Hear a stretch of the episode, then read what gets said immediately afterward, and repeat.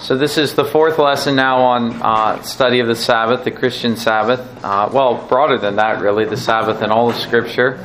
I want to read Hebrews 4 again, since I closed with that last time and kind of ironed that out just a little bit more. I'm still not sure if I've got it entirely straight in my mind, but we'll read Hebrews 4 and I'll, I'll just do a, a bit more teaching on that and then we'll keep moving on through our historical survey of the Sabbath.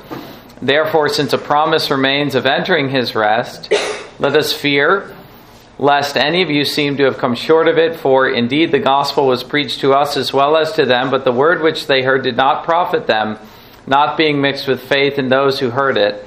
For we who have believed do enter that rest, as he has said, So I sw- swore in my wrath, they shall not enter my rest, although the works were finished from the foundation of the world. For he has spoken in a certain place of the seventh day in this way, and God rested on the seventh day from all his works, and again in this place they shall not enter my rest. Since therefore it remains that some must enter it, and those to whom it was first preached did not enter because of disobedience, again he designates a certain day, saying in David, Today, after such a long time as it has been said, Today, if you will hear his voice, do not harden your hearts for if Joshua had given them rest, then he would not afterward have spoken of another day. There remains therefore a rest for the people of God. For he who has entered his rest has himself also ceased from his works as God did from his. Let us therefore be diligent to enter that rest, lest anyone fall according to that, uh, to the same example of disobedience. And let us pray together. Father, we thank you for the teaching of Scripture as always, and, and we find uh, so many allusions and references to the Sabbath, your day, uh, throughout Scripture, not just in the Old, but in the New as well. And we ask you that uh, through the time of teaching, we might have a better grasp of what it is you're telling us and you, what you want us to do. In Jesus' name we pray. Amen. Last time we looked at, uh, we were on point four. We looked at Sabbath at creation, Sabbath for the Jews uh, Sabbath during the ministry of Jesus, and then Sabbath uh, and the church, looking at Hebrews 4. And I was confused uh, because I had verse 4 in my notes and I was looking for verse 9. So I was basing that on uh, an article in the 50 year anniversary. The OPC does these every so often. It's, uh, it's a, a book of essays, and in the 50 year anniversary, Dr. Gaffin and actually, I'm going to. There's a quote from here that was perfect for the sermon, so I'm going, going to quote this in the sermon as well. But he, this is a great little article on Hebrews 4. If you ever wanted to dive deeper into Hebrews 4, which is not an easy book, this is your your uh, your article. A Sabbath rest still awaits the people of God. Uh, and that, that chapter is, is commonly understood by those who say the Sabbath no longer holds, to say just that the Sabbath is realized and uh, for the new covenant, and there is no more weekly Sabbath. Uh, and he interacts with that view. Uh, but but but again, it was it was verse nine that I was looking for last time, where the Sabbath is referenced. Now you don't find the word Sabbath, and that's what threw me off. Uh, except you do in the Greek, and, and that's what Glenn said. And I was wondering if there are any any translations that had that, because it actually says, "Therefore, there therefore remains a Sabbath rest for the people of God." That's that's in the Greek. Um, so I don't I don't know why the word Sabbath is not there in the New King James. It apparently isn't there in the King James either. I, I don't know if anyone can look at a different translation and tell me if it's there. I, I think every translation is there remains a rest for the people of God, but but he actually in the Greek says there remains a Sabbath rest for the people of God. Uh, so I had that in my mind, and then I looked for it in the text, and I couldn't find it, and, and, and that's where I got tripped up. So let me let me work through it again uh, very quickly, and then we'll keep moving in our historical survey. Uh, I had three points. I had the rest which God's people already enjoy, verse three, which is spiritual.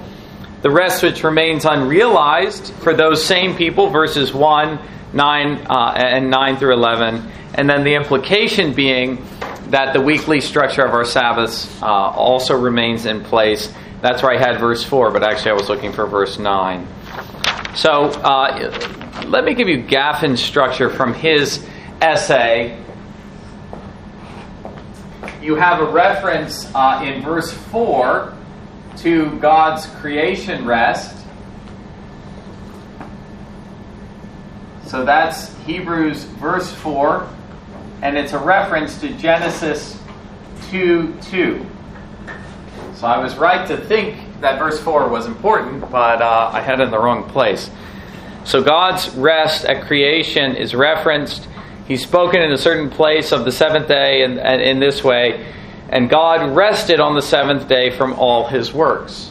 So he speaks of God's rest at creation, verse 4. And then he speaks of uh, Psalm 95 repeatedly. That's quoted many times in Hebrews. I, I swore in my wrath, they shall not enter my rest.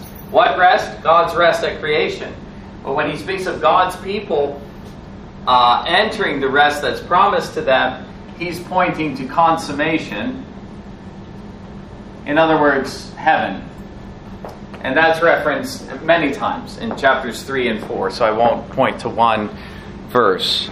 So you have Genesis 2 2, creation rest, uh, which is my rest. And that also is my rest in Psalm 95. That except God enters his rest at the creation, we are we we hope to enter his rest at consummation, at the end of the age. And Israel didn't. That's the warning to the church today. Be sure that you don't fail to enter his rest. But what, what Gaffin points out is that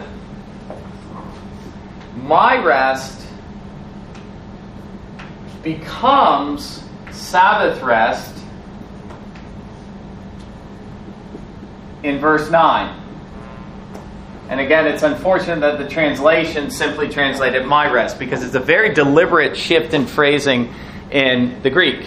My rest becomes Sabbath rest, which he says is uh, an implicit illusion or allusion to Exodus 20. In other words, our weekly, our weekly Sabbaths. My rest becomes Sabbath rest.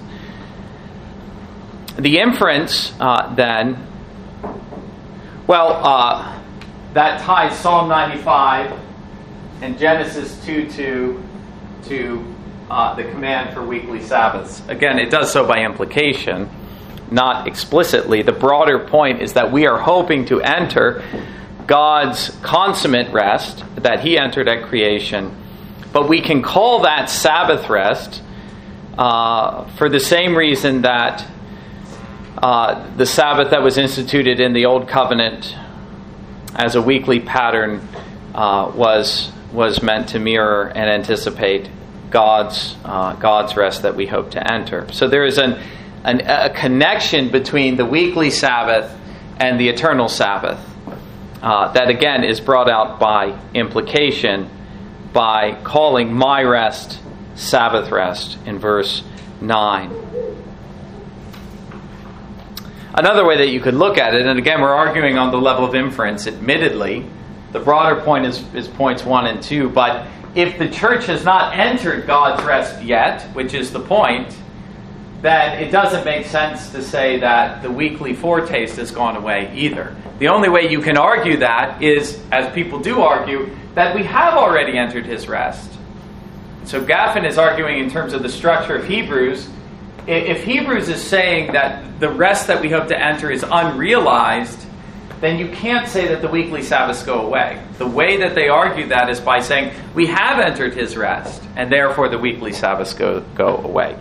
So it's, it's a look at the broader argument uh, that is being made in Hebrews. Uh, but either way you argue it, Hebrews chapter 4 is not explicitly about weekly Sabbaths, but your understanding of that passage will inform your view of whether the weekly Sabbath is still in place. I, I hope that point is coming through. Uh, let me just read a couple quotes from Gaffin. He says the quote of uh, God's Sabbath in, in chapter 2 of Genesis reference in verse 4 has the effect, along with verse 9, of bringing the Sabbath into view. He says the way in which Psalm 95 and Genesis 2, that's points 1 and 2, are brought together here indicates the scope of the promised rest in the writer's view. The fulfillment of the church's hope represents nothing less than the fulfillment of the original purpose of God in creation, or more accurately, the realization of his purposes of redemption is the means to the end of realizing his purposes of creation. Again, he's just saying that the goal set before the church is to enter God's rest, and that's been the goal since the beginning. But then he says in verse 9, where we expect another occurrence of my rest, the writer instead has Sabbath rest, Sabbatismos. This substitution is not only striking, it appears quite deliberate.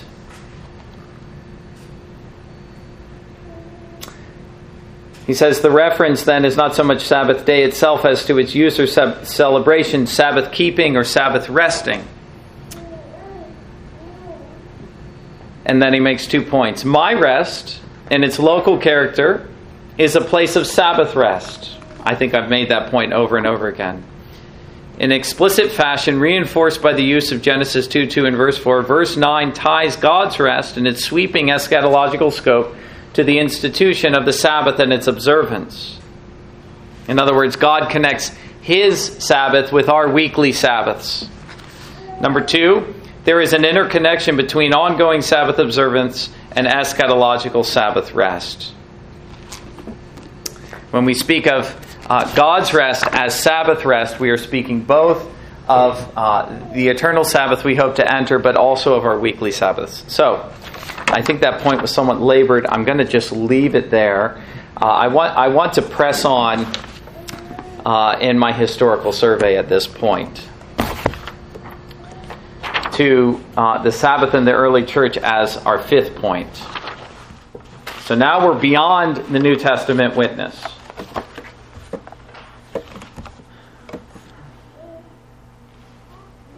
Well, actually, we're not. Uh, because there is, um, we're going to look at the apostles, but also beyond the apostles as well. I want to make an observation here from Hughes Old in his book, uh, Worship Reformed According to Scripture, several points, in fact. Uh, his little chapter on the Lord's Day is the best I've ever read. So, I mean, this is this would be a great resource for anyone to have in this church and you could just, like I said, use it as a, re- uh, a resource or a reference. You read his chapter on the Lord's Day, you get this wonderful historical survey. And we do have two copies of this, by the way, in the library. It's red, though, it's an older copy. Uh, he says, Concern for the observance of the Lord's Day has always been a strong feature of Reformed worship. That's the first line. So I know that that still seems weird and odd to the modern person who wasn't brought up in the OPC uh, almost cult like, but, but actually, this is something that has been uh, historically one of the strongest features of Reformed worship. He makes a note, uh, going back to the, the giving of the fourth commandment, the word remember, he does a bit of exegesis here. He says, Now, I, I, I exegeted the word remember to mean we are, we are remembering, literally, uh, the institution at creation we're remembering because we tend to forget it. We tend to forget to keep the Sabbath. We tend to forget, oh, it's Saturday night again. Uh, and, and I filled my schedule up too full once again. We're forgetful about it. Uh, but he says it is much more the meaning of hold a service of memorial on the Sabbath. I think that's very helpful. And he notes that in Deuteronomy it's not remember, but it's observe the Sabbath day. I wonder if that's true in my Bible, although I'm not, not going to take the time to look. To remember the Sabbath day, he says, means to observe the day, to celebrate the religious rites appropriate today. Well, I'm just offering that by way of introduction to this point. Uh, my real interest is to notice, uh, and, and, and any study on the Sabbath will make this point uh, the Glenn Knecht book makes this point, and by the way, I still have six copies, which I will happily give away to anyone who promises to read it, but it'll be yours in that case. Uh, but I only have six, so I won't give it away indiscriminately. But what you find in the early church, beginning with the apostles, and so this post resurrection, it's not post um, post Pentecost. It's actually pre Pentecost, but post resurrection. What you find is that this, that Sunday became the church's holy day. Now, whether you call that a Sabbath is open to debate. Uh, our brothers at Grace do not call it a Sabbath, but they observe it like a holy day. I, I, had lunch with the pastors there a few weeks ago, and we were having a friendly discussion on the Sabbath. Um, and and uh, but I asked them. I said, "But you guys still revere the Lord's Day?" Uh, they said, "Absolutely. In fact, if someone's re- reliably missing church because of other activities, we'll call them to account." And so it really does become, even for those who don't call it the Christian Sabbath, it becomes the church's high holy day, Sunday, the day Jesus was raised from the dead. I'm getting ahead of myself here, but you don't find any other holy day in the early church. That's a, that's a matter of historical fact. So you don't find them observing Christmas, you don't find them observing Easter, you just don't. And like the reformers, I, I would wish to find the pattern of New Testament worship eh, among the apostles. But you do find them observing Sunday as, I would say, as their, as their Sabbath.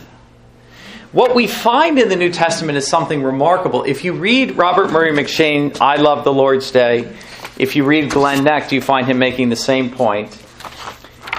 What you find, and this, I mean, this struck me very strongly the first time I read this. What you find is that Sunday after Sunday after Sunday after Sunday after Sunday, remarkable things were happening. So Jesus was raised from the dead the first day. By that, he blessed it and he hallowed it. Who could argue with that? That's the language, by the way, of Genesis 2 3 concerning what God did on the seventh day. Well, when Jesus was raised from the dead, he blessed and hallowed the, uh, the eighth day or the first day, depending on how you want to put that. Some people say the eighth day because, well, there's a lot to be said about the eighth day. In fact, it comes out with the leper. I'm not going to say anything about it tonight, but the eighth day comes out a lot in Scripture as well. So he not only, I'm reading M'Cheyne, he not only sets it apart as a sacred day, but he makes it a day of blessing. Jesus rose from the dead. And what did he do after he rose from the dead? He appeared to his disciples. And what you had there was the first New Testament worship service. He appeared to them, he taught them, they worshiped. And then what do we read in John after that first worship service? Does anyone remember? Eight days later, he appeared to them again. Now, that's the Jewish way of saying next Sunday. Next Sunday, he appeared to them again and they worshiped. Again, I'm reading M'Cheyne. Again, after eight days, that is the next Lord's Day, Jesus came and stood in the midst and revealed himself with unspeakable grace to unbelieving Thomas. Number three, it was on the Lord's Day also that the Holy Spirit was poured out at Pentecost. Did you ever realize that? Another Sunday. Acts chapter 2, verse 1. Did he rise? His ascension was on Sunday. That's a good question. It's a question of math because it's 40 days later. I don't know. That's a great question. I don't think so, if I'm being entirely honest. Was his ascension on Sunday? Just as a question of simple math, I don't think it works out. It would if you count eight days. Well, I know. I know. I'm, I'm, I'm doing the math in my mind. I don't have the answer to that, and M'Cheyne is no help to me here. Uh, but we know that uh, the first two worship services, we know that Pentecost was on Sunday that beginning of all spiritual blessing, that first revival of the Christian church was on the Lord's Day. It was on that same day, number four, that beloved John, he says, received that revelation that he gives to the church. I was in the Spirit on the Lord's Day. Uh, just to use, uh, I'm, I'm, going beyond M'Cheyne here, but you find in Acts chapter 16, in first, uh, Acts chapter 20, 1 uh, uh, Corinthians 15, that the Christians were gathering together on the first day. The Sabbath has been a day in all ages, he says, of double blessing. Sinners are converted most frequently on the Lord's Day, that Jesus comes in and shows himself through the lattice of the ordinances, oftenest on his own day. Saints like John are filled with the Spirit on the Lord's Day and enjoy their calmest, deepest views of the eternal world. The question which we have, it's the argument that Old makes, it's the argument that Knecht makes, it's the common argument, is by what authority did these Jewish men, the apostles, take the Christian church and say, Sundays become the holy day, no longer Saturday? On whose authority did they do that? Well, the argument that Old makes, the argument that Knecht makes, the argument that I make is that they did so on the authority of Jesus Christ himself, that he instituted the Lord's Day as the Christian Sabbath when he ministered to them on those first Sundays. Uh, do we have a record, an explicit record of that in the New Testament? No, we do not. We do not. Uh, and so it is once again an argument from silence, as so often these arguments go. I like how Old puts it. The question is did Jesus or did someone else change the Sabbath from Saturday to Sunday and make it the first day of the week Uh, and make the first day of the week the Christian Sabbath? The New Testament gives us no clear statement as to what happened or how it happened. All we know is that already in New Testament times Christians celebrated worship on the first day of the week and that they called it the Lord's Day. And he gives many scriptural references Acts 20, 1 Corinthians 16, Revelation 1. It is hard to imagine how any Jew would tamper with something so sacred as the Sabbath. Certainly, the, the, disciples would never have done it on their own. One can only imagine Jesus himself doing it. That's it. I love that line. One can only imagine Jesus himself doing it. Again, as he met with his disciples Sunday after Sunday, and he set that as the pattern for them to observe. Was there anything else I wanted to say about that point? Oh, well, I said that Knecht and M'Cheyne, but if you keep reading that page, you'll find uh, Old making the same point. He goes through a list all the great things that happened in the early church on Sunday, and I've already given you that list. So that's, that's the, the witness of the early church. Uh, the witness of the early church was they worshiped on Sunday. And if you read the early church fathers, uh, I don't have it in my notes. Ah, where is it? In Knecht. Let me see if I can find it real quick. no, I don't remember which chapter it's in. But if you if you read the early church fathers, you will find, uh, and not only them, but but their opponents who wrote about them, uh, that for them keeping uh, keeping Sunday as the Sabbath was a matter of of, uh, of their Christianity. It was it was a matter uh, that was they were inflexible about. Uh, I only I only reference uh, the the church devising holy days because it does have some reference uh, and historical significance to the keeping of the Sabbath. You have the emergence of Christmas and Easter and other holy days in the in the Christian calendar. It is called later in the scene, the early Middle Ages. Why is that significant? Can anyone tell me? It's not just that I'm uh, I'm a Scrooge and I love to dunk on Christmas and Easter and, and make everyone miserable and sad. That's not it at all. So tell me why the Puritans went back to the purity of the early church and said, you know, this might not be what you want for the church. Can anyone tell me, Matt?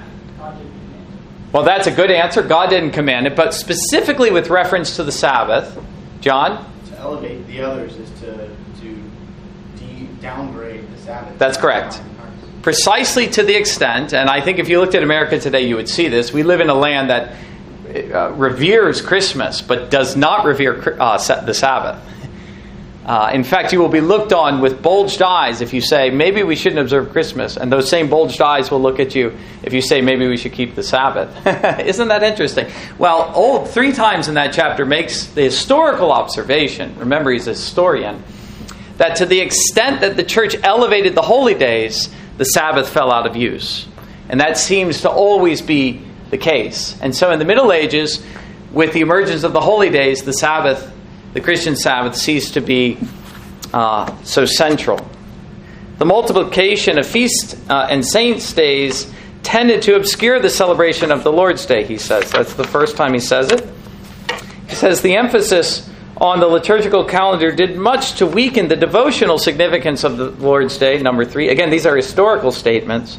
And number three, unfortunately, this new emphasis on liturgical feasts and fasts seemed to go hand in hand with the neglect of the Lord's Day. Now, those number two and three actually deal with America and its preoccupation with the feast days of the Middle Ages, which, again, when I get to it, is baffling, quite frankly, as an accident of, or as a fact of history. Uh, but, but inevitably, whether in the Middle Ages or in America post Second Great Awakening, when these things become elevated, when you elevate what God never commanded and what the church never observed in its earliest uh, days, suddenly the things that were prominent fall out of use. Uh, and that's not just accidental, that is uh, actually uh, precisely how, uh, how worship works. When you elevate what God did not command, not incidentally, but very much, uh, very much related to that, what God did command falls out of use. So, with, with the emergence of that, the Sabbath begins to be weakened in the Middle Ages. So, I, am including the Middle Ages as kind of the pivot from the early church. That's all I'll say about it. But now, number six. So, Sabbath in the early church, number five. Sabbath during the period of the Reformation, number six. So let's just say, as a broad sweeping statement that's totally unfair, but the Sabbath fell out of use during the Middle Ages. There's some truth to that. Uh, but you look at the reformers, and what they're doing is they are seeking uh, to, to clear away the darkness and to restore the light. And, and where did they find the light? They found it in two places. Can anyone tell me what those two places were? Uh, well, that was their activity of bringing light, but where did they go to find the light themselves? They went to the Bible, okay? And they went to the early church fathers. And they looked again to that early church witness. If you ever read Calvin, you'll find him quoting Augustine all the time and the church fathers. They were not very impressed with the medieval fathers, however. If ever they quoted them, it was to reject them. Uh, but they, they love these early church fathers, and they were seeking to restore the purity of Christian doctrine, but also Christian worship. We often miss that point. We make the Reformation all about justification by faith. We forget that these men were reforming Christian worship. This is not. This is another hole in my in my uh, in my knowledge. I would simply note without going to any great detail about the reformers' teaching on the Sabbath, I would simply note that the question of the Sabbath and the church calendar was revisited in the time of the Reformation. And generally speaking, what the reformers did is what we do today, okay? And so if, if someone defends the American practice, they'll say, well, this is what the reformers did. They, they got rid of the majority of the feast days and they called them holy days, but they held on to Christmas and Easter. And you should read one of Calvin's Christmas sermons uh, to get a sense of how he felt about it. Uh, it was it's pretty humorous actually, actually to see him scolding the church for its observance of Christmas as he was forced to preach this Christmas sermon. So uh, I don't think Calvin was too happy about it, but we think of him in Geneva as though he was some pope. He wasn't. He was under authority, and there were things he had to do uh, under the leaders of Geneva. Uh, but but at any rate, that's pretty much where the reformers landed, more or less. They, they held on to Christmas and Easter. They got rid of all, all the other holy days. The significance of this period, however, is that it laid the groundwork for what came next. Again, they're re, re, reevaluating the Christian calendar, the Sabbath, the practice of the early church, the emphasis of Scripture. And you come into the next period, number seven, and this. John, yes. Did Luther keep the holy days though? And he was a reformer.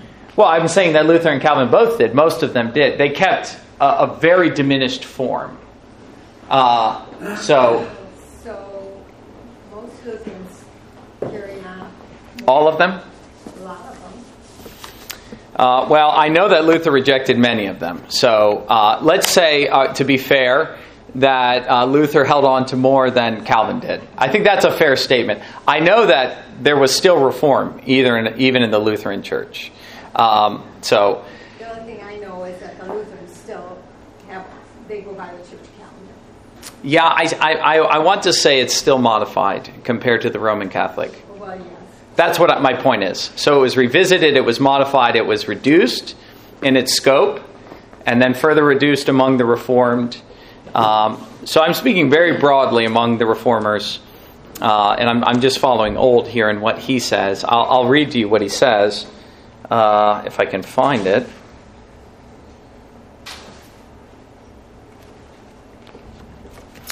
He says, speaking of uh, the reformers in the early 1530s, there was considerable discussion in, in the Reformed Church of Strasbourg. But see, he's looking specifically at the Reformed churches. So, in fairness, uh, your point is well taken. In the Reformed churches, uh, considerable question as to whether other feast days should be observed in addition to the Lord's Day.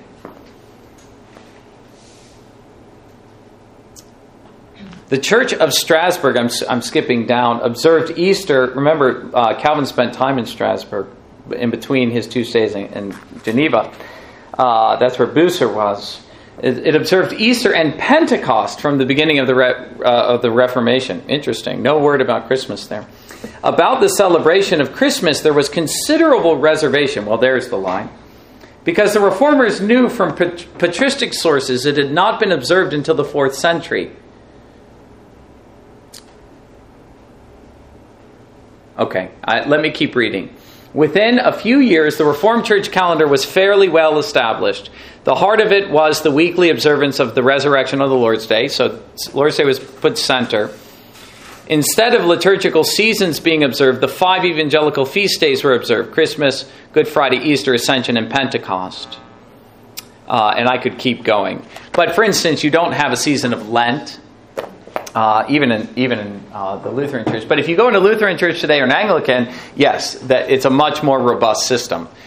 Uh, the debate then becomes historically. So we are looking more narrowly at, at the uh, at the Reformed churches, and, and I was corrected by my reading there. It was actually more than just the two. There were actually five feast days. That's still emphasized, by the way, if you are in a Dutch tradition, the URC, and, and I have friendly debates with Sam Perez over that. Um, so uh, I won't tell you how the joke goes. I almost did, but uh, I, let's just say I accuse him of breaking God's law every time he does. Uh, but but anyways, um, but he says you don't observe the feast days. I say no, I follow the Bible. But at any rate, in fairness to that view, that was the view of the reformers. But uh, but but Presbyterians today are are not so much heirs of the reformers, but they are heirs of the Puritans. So this is the seventh stage, and that's why, you know, we don't read as much Luther and Calvin. In fairness, when we're reading Banner of Truth, which I read all the time, I just devour it, I'm really reading the Puritans and their heirs. So that takes us into another century. And what the Puritans did is they continued to examine this question and to evaluate not only the place and the centrality of the Lord's Day, but what about these five feast days? And again, I'm corrected by old. I was just thinking in terms of the two. One of the things that you notice, so uh, in, the, in, the, in the age of the Puritans, I'm including their sons. Okay, that takes us uh, beyond the Puritan age, even into colonial America. So we're looking at all the way up to the time of the First Great Awakening. What we find in that period of time is not only the absence of, of holy days, but uh, a, an elevated stress uh, on the Lord's Day. The centrality of the Lord's Day in, in the observance of a robust Christian uh, system or program of living was enormous. If you read the Puritan writings, uh, you will find a consistent emphasis on the Sabbath. Although I continue to hold up, uh, M'Cheyne was not a Puritan, he was a son of the Puritans. But they, I mean, this is the, the highlight. This is the uh, this is as good as it gets. I love The Lord's Day by Rob, Robert Murray M'Cheyne. But you won't find anything there that seems out of place if you're schooled in the Puritans. Uh, so they're taking the, the teaching of the reformers and their interest not only in something else I should say about the reformers was that they in, in, in going back to Scripture they were interested in answering this question, and that was the place of the law in the life of the believer. Not the traditions of the church, but the law. To what extent the law applies today. Obviously, we're looking at one of those commandments, the fourth commandment. And if you read Calvin, you will find him consistently emphasizing what is called the third use of the law the, that the believer who's been redeemed by grace is to keep the law. And in his observance of the law, he is to keep the Sabbath. Well, the, the Puritans just took this to another level. In fact, I don't think it is a stretch to say that as a hallmark of their piety and their view of the Christian life, the, the true measure of godliness and Christ likeness was Sabbath observance. I, I do not think that is a stretch. And closely connected to this uh, their view of the Christian life and the place of the law in it was their convictions about the centrality of, of, public worship to the Christian life. Now, in this, they were in entire agreement with the reformers. There was no need for development. The reformers also placed this again at the center of the Christian life. The, the, the, the center, the high point. You know, the modern view is you go to church so that they can equip the saints so you can do the work of the ministry. That's, that is not the proper view of that verse. I can explain that later, and I've explained it before. Uh, but that's, that's not the reformers' view, that's not the Puritans' view. But that the real work of the Christian life, the stuff of the Christian life, the work of the ministry, occurred in the context of worship. Now, that was a threefold, there were three tiers. There was public worship, there was family worship, and private worship. We would call those uh, personal devotions and family devotions or family worship. We still call it family worship. I don't think we still call it private worship. But worship was the center of the Christian life. And it was out of that concern that the Lord's Day became absolutely central. If worship was the center of the Christian life, so too must the day of Christian worship. And the life of the believer must be organized around this commitment. If you remember what we saw from Terry Johnson uh, and, and the ancient paths, the old ways of living, it wasn't just what you did on Sunday, but that had a way of determining what you did the other six days. Is there anything more important than gathering together as Christian people? they would say that the fate of the nation was tied to this. That's what you get in M'Cheyne. They would also say, if you go to the, their sons in, in the colonial uh, America, leading up to and, and, and into the First Great Awakening, it, it, this becomes a key component of revival. That in the age of revival, what, what you noticed, among other things, was the close, careful observance of the Lord's Day and, and the desire to keep it. People loved the Lord's Day. If, if you look in uh, the great document of the Puritan age, the Westminster Confession of Faith, you will find this point. Chapter 21 of religious worship and the Sabbath day. And it tells us all about worship in sections 1 through 6. But then in, in sections 7 and 8, it tells us about the Sabbath as it is a law of nature that in general a due proportion of time be set apart for the worship of God, so in His Word, by a positive moral and perpetual commandment binding men, uh, all men in all ages, He hath particularly appointed one day in seven for a Sabbath to be kept holy unto Him, which from the beginning of the world to the resurrection of Christ was the last day of the week, and from the resurrection of Christ was changed into the first day of the week, which in Scripture is called the Lord's Day, and is to be continued to the end of the world as the Christian Sabbath. This Sabbath is kept holy unto the Lord when men, after a due preparing of their hearts and ordering of their common affairs beforehand, do not only observe a holy rest all the day from their own works, words, and thoughts about their worldly employments and recreations, but are also taken up the whole time in the public and private exercises of his worship and in the duties of necessity and mercy. What I would note there, and I think I need to close at this point, I can't see the time, but are we past 1040? Yes. Okay. I would note there are two things. One is their high view of the, of the Lord's Day, a very uh, exalted form of Christian piety to be observed on the Lord's Day. Observing the whole day, taken up the whole time in exercises of public and private worship, uh, not engaging in the works of, of uh, common employments or even recreations. But, but the second point is that they connected this, and our, our Directory of Public Worship does as well. They connected this to the broader subject of worship, which again is at the center of the, of the Christian life, of, of worship and the Sabbath day. That's, that's what that chapter is. So, seeing those two things in connection with one another and understanding how central worship was to these men clarifies for us uh, the importance of the Sabbath. Now, next time, I'm eager to read to you from the Directory of Public Worship that was originally connected to the Confession of Faith, and, and, and to see even more clearly how these uh, commitments were codified. Uh, and uh, we've already looked at our own Directory of Public Worship, but we'll, we'll just, I thought we would finish the historical survey today, but, but not quite. After this, we'll look at the practice of keeping Sabbath. Uh, for two or three classes, and then we'll be done with our little mini study. But uh, Let's, let's close with a word of prayer. Our Father in heaven, we are grateful for uh, your Sabbaths, and we ask you that they would be to us a day of blessing, a day of delight, a day of double blessing, as M'Cheyne calls it, a day in which men are not only saved, but in which the saints are doubly blessed. Holy Spirit, be pleased to pour out your fullness on us this day of all days. And we ask this in Jesus' name. Amen.